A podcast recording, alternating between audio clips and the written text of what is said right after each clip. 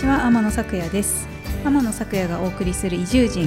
今週もスタッフのドラさんとお送りします。よろしくお願いします。よろしくお願いします。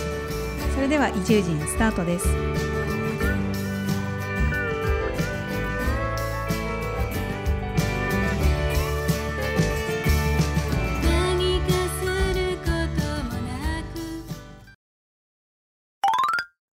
最近ですね、はい。結構高額な買い物をしたんですよ。お高額な買い物の高話額なそう、はい。何を買ったんですか？湯野木さみろうさんという人、はいはい。あの染色家の、うん。まあ、私がすごく好きなはい。方なんですけど、うん。その人の作品を買ったんです。お本当要は原画というか。原画。あまあ原画というか、はい。あのまあ版画なので、はい。えっとあ吸ったまあやつね。吸ったやつで、まあはい。80ぐらいあるやつなんですけど、はいはい、プリントじゃなくという。えっとそうですね。あの、まあ、リトグラフ版画っていう、はい。あのなんかフランスのうんうん。その伝統的な工房で吸ったっていはいうはい。ものなんですけど、この間東京駅のイデーっていう、あのはいはいはい。ところで、うん。あのその展示を販売をしてて、はいでそのこの間その東京に行ったんですけど、うんうん。もう東京駅を降り立って、はい。あちょっと時間あったんでうん。見に行こうと思って見に行って、いや買いたくなっちゃうかもなって思いながらも、はい。気楽な気持ちで見せたら、うんうん。あこれやばいってなって これはやばいぞって思って、はいなんかで、まあ、まあまあ大きい作品なんですけど、うんうん。まああのまあ別に金額言ってもいいんですけど、はい。まああの家賃1.5か月分ぐらいのおおなんですね。なるほど。なんで なるほどまあなるほど、ご想像にお任せ生活費の大半を食われてしまうぐらいのもうそうですそうねそうなんですよ。だからやっぱり最初はうーんってなって、はい。まあでも、ね、このポッドキャストでも、うん。あの好きな本の話はい、した時うに、ん。やっぱりその,、まあ、そのイデーの人とうん。柚木さんの対談っていうのを読んだ時に、はい。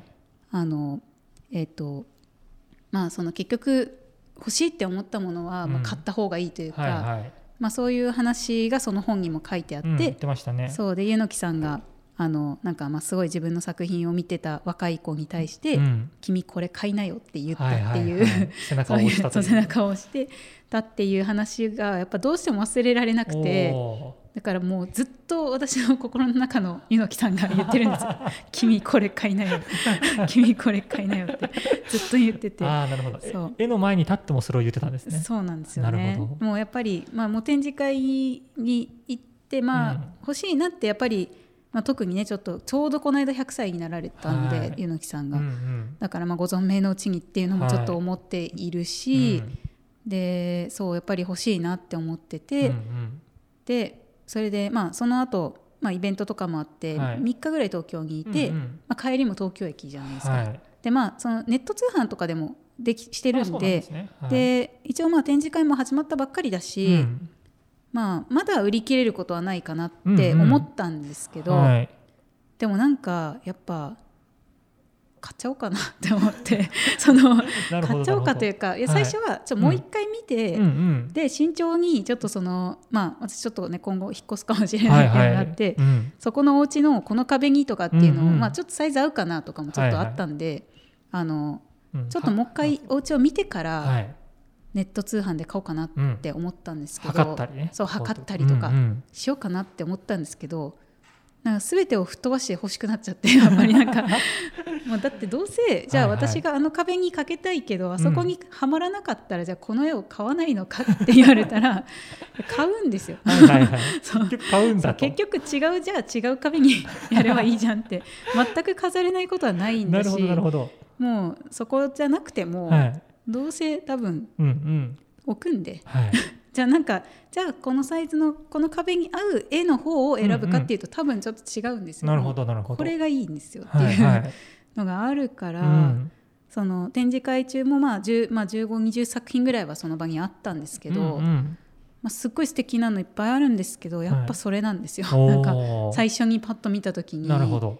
まあ、まあ好みと言ったらうんうもうんそれまでなんですけど、はい。好きなもうめちゃくちゃ好きな感じのものがあって、はもうこれだよねって。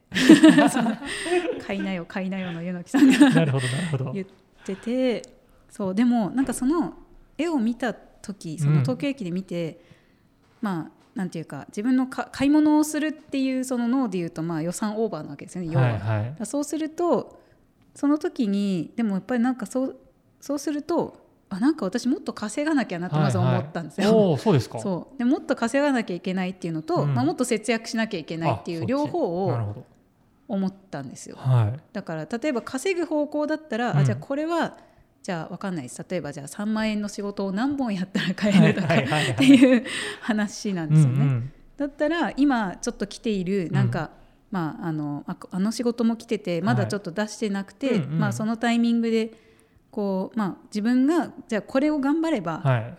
あのいけるっていう。なるほど、プラスあとでもまあ節制も含めて、はい。なんかいろいろ見た時に、うん。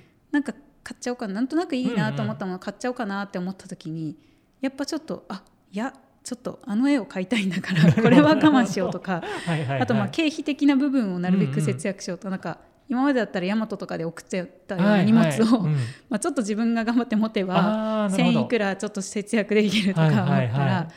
とかうんうん。あとその上京する時ってやっぱどうしても交通費とかかかるので、はいはい。それに対してじゃあイベントで、うん。あの出店した時に、はい。まあちょっとそのまあプラスでちゃんと帰れる時と、うんうん。ちょっと今回マイナスだったなっていう時もあってなるほど。なんかへでまあマイナスっていうのは総合的に見た時になんですけど、ーはい。まあ、もちろん利益として、うん。あのプラスであるに越したことはないんですけど、はいはい。じゃあそんなに正直あのあのマイナス、うん。そのまあ、そこまで見合ってなかったけど、うん。例えば父には会えたしとか、はいはいはい。なんかまあいろいろ経験として、うんうん。まあ、あれもできたしこれもできたしみたいな感じで総じて OK だったらなんか自分の中で良しとしてるんですけど、はいはいはいはい。でもなんかまあまああと単純に仕事としてもうちょっと稼いでおきたかったっていう反省をするとしたら、はい。なんかこうねより自分でもうちょっと、あじゃあここの経費はもう自分の戒めとしてちょっと、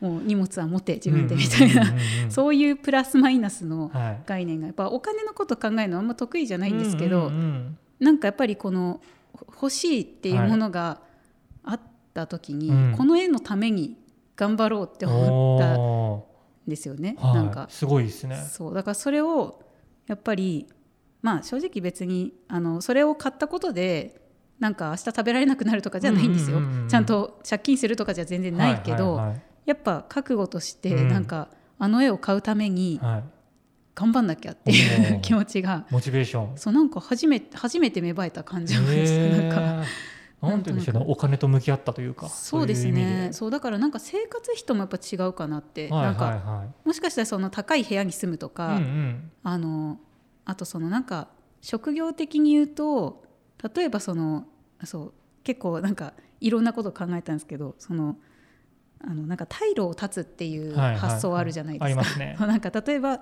作家だったら、うん。じゃあもう作家専業になって、はいはいはい。固定収入とか、まあ、アルバイトとか辞めるとか、うんうんうんうん。そういうなんかもう収入源を断ってもう自分は作家業だけで生きていくんだみたいな退路の立ち方ってあるじゃないですか。で私はそれがすごい苦手だっていうのをずっとはい。はい思ってて、うん。でまあそれをまあだから結局今協力隊とかやったり、うん。あのちょっと固定とか他の収入が得られるようなしにはずっとしてるんですけど、だから今までそういう発想はななかった発想はないっていうか、うん。まあなんか本当はそうした方がいいのかなっていう気持ちと、もあったけどでもできないなっていうところがちょっとあって、でもなんかそのこうそういう買い物したいって思った時に、うん。すごいちょっとそれに近い発想があったなっていうかちょっと腹をくくるじゃないけど。でしかもその帰りに買うっていう時にうん。余計に思ったんですよね。なんかちょっとこう、先に買うんだみたいな。なんかお金貯まってから頑張ってお金貯めて買うっていうのがそう普通の順番な気がするんですけど、はいはい。それだったらなんか頑張ったんだからご褒美みたいになるけど、ね。先に買うっていうところが なんかちょっと贅沢だなって思いながら、はい。でもそのなんか腹のくくり方もあるな、うんうんうん。プチ腹くくり。ね。かといってローンを組むわけではないけどそうそうそうあのうん。ね2000に切ってやるぜみたいな。そうそうそうそうですね。であとなんかあのえっとそのクレジットカード使いたくなかったんですよ。なんかそのえ？その時、はい。そのなんか現金じゃないけどまあ PayPay で買ったんですけど。なんか急に安く感じちゃうから安 PayPay PayPay で買ったら、はい。なんかあの3等当たりって出て0.5% 0.5%返ってきて。すごい幸先がいいなと思って。幸先がいい実実店舗で買うとやっぱりそういう良さがあって。ネットやっぱネットだとクレカなんでなんかその後からその額くんのやだなと思って。クレカでポイントつけてやろうっていうよりもちょっとよくわかんないけどペイペイでやってやろうぜみたいな。その時の方がなんかいいなと思って。面白いですね。まあちょっと謎のそういう もうもうえいっていう感じではいはいやったんですけど、だからなんかうんなんかでも、まあ、うん今のところいいですね、まだあの別にまだ届いてない。あ明日届くんですけど。おそうですか？そう。はでも思いのほか、うんなん。かもっと数ヶ月後とかに来るイメージだったいんで、うんうん全然あのあ店頭在庫あったんで もう明日発送できますけどどうしますみたいな感じのことでああそうですかとか言って。あじゃあもう覚悟決めて1週間足らずですね、そうですね、はだからもう引っ越し前に来るので、はいはい。まあ全然飾れない状態でしばいらく置きますけど 今の家はちょっと壁穴開けられないまあのでそうですよね。そう。ですけどまあでもなんかやっぱりあの絵がある状態はい。で暮らしていいなっていうなんかうん。想像で楽しいです、い。いです常ね でもそれはいい財産ですね。に、うん。うん。なんかやっぱりいいんじゃないかなっていう別に金額っていうだけじゃなくて、はい。そのぐらい迷ってうん。結果買う、ちょっと無理してでも買うみたいなものは、最終的に多分何十年か先になった時にもはい。全然後悔しないといそううか、でしょうね。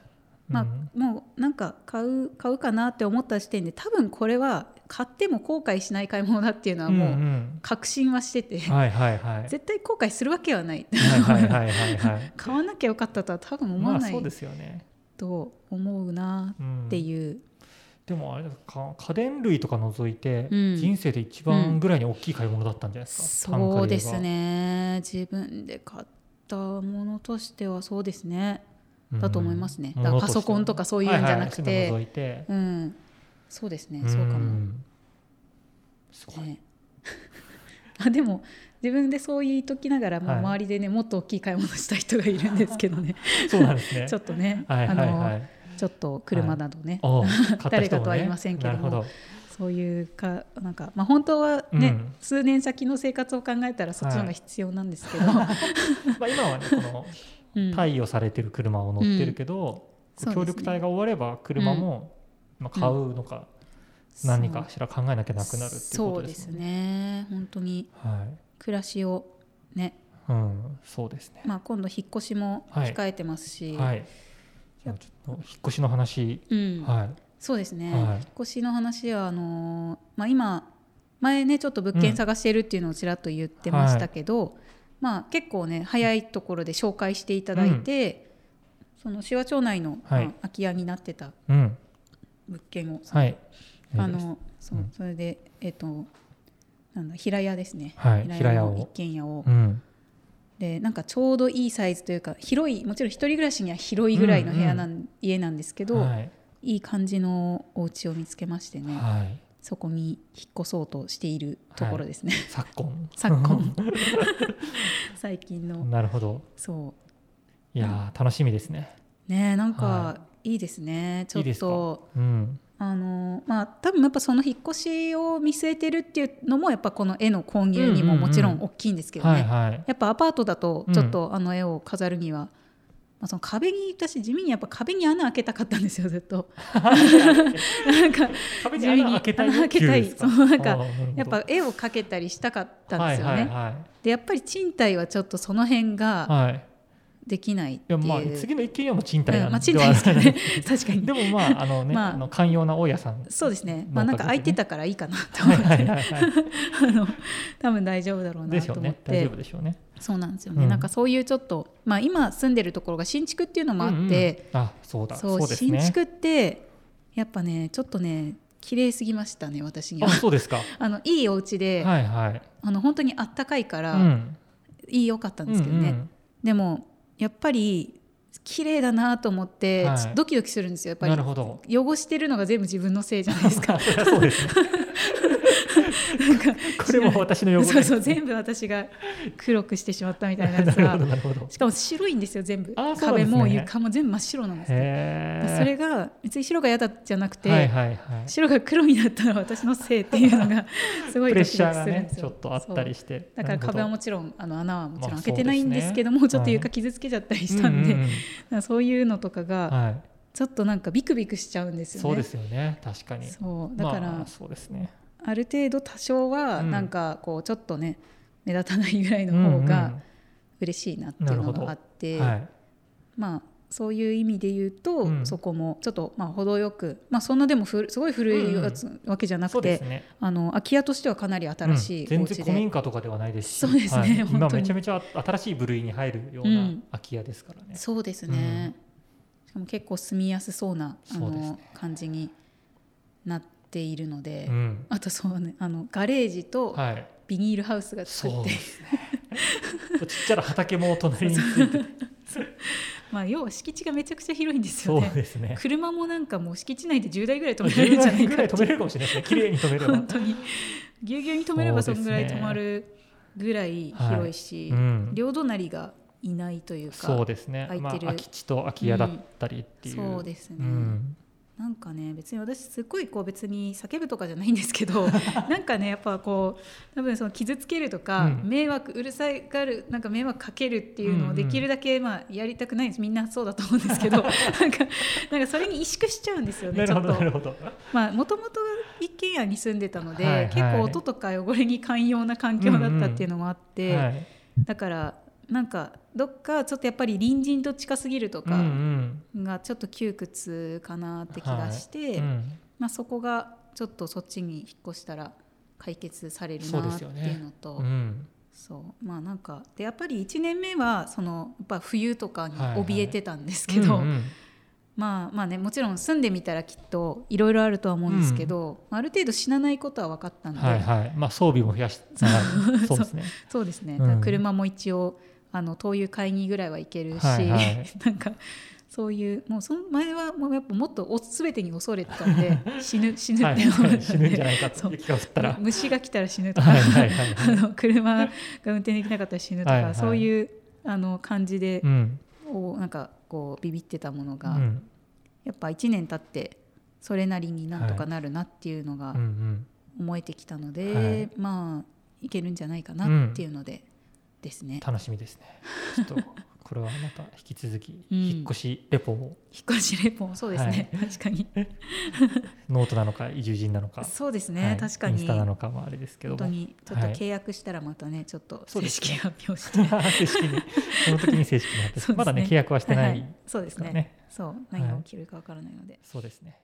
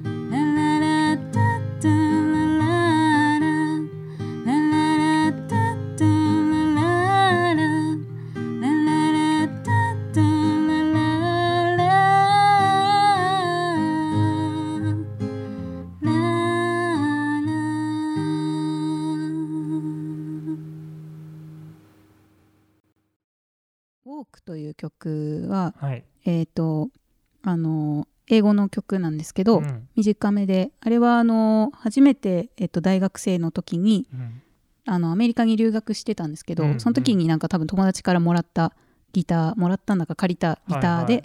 ギターほんとひまあもともと高校生ぐらいの時にギターを手に入れて、はい弾いてはいたんですけど、まあ、うん基本バンドってあのギターめっちゃ上手い人とかいたんで、うんうんまあ、ほとんど弾いてなくてたまにちょっとそのなんかイントロだけこうなんうんかはいはいはい。ボーカルだけがこう弾いてるみたいうんうなん。あるじゃないですか、ありますね。そういうのとかであのやったりってはしてたんですけど、はいはいまあ、自分で曲作るとか全然してなくて、うん。詩は最初から書いてたんですけどその一緒にバンド最初に高校生の時やってたあの人は作曲だけだったので、うん。作詞は私がしてでその大学の時は初めてあの作詞作曲を初めてしたんです、うん。多分暇だったんですねあの 留学先で。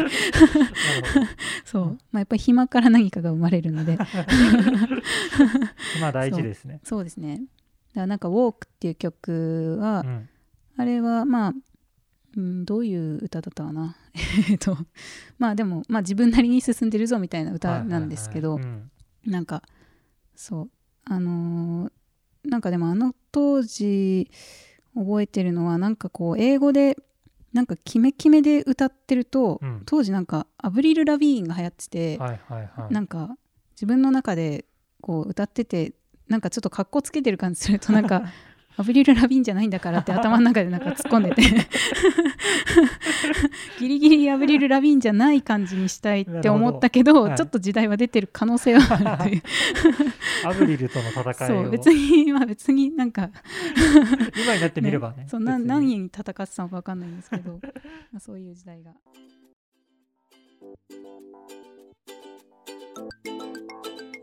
エンディングです。5月に出版した2冊目の著書「チェコに学ぶ作るの魔力」が鴨川出版さんより発売中です。番組を聞いてのご感想は移住人のインスタグラムのダイレクトメッセージに送っていただけると嬉しいです。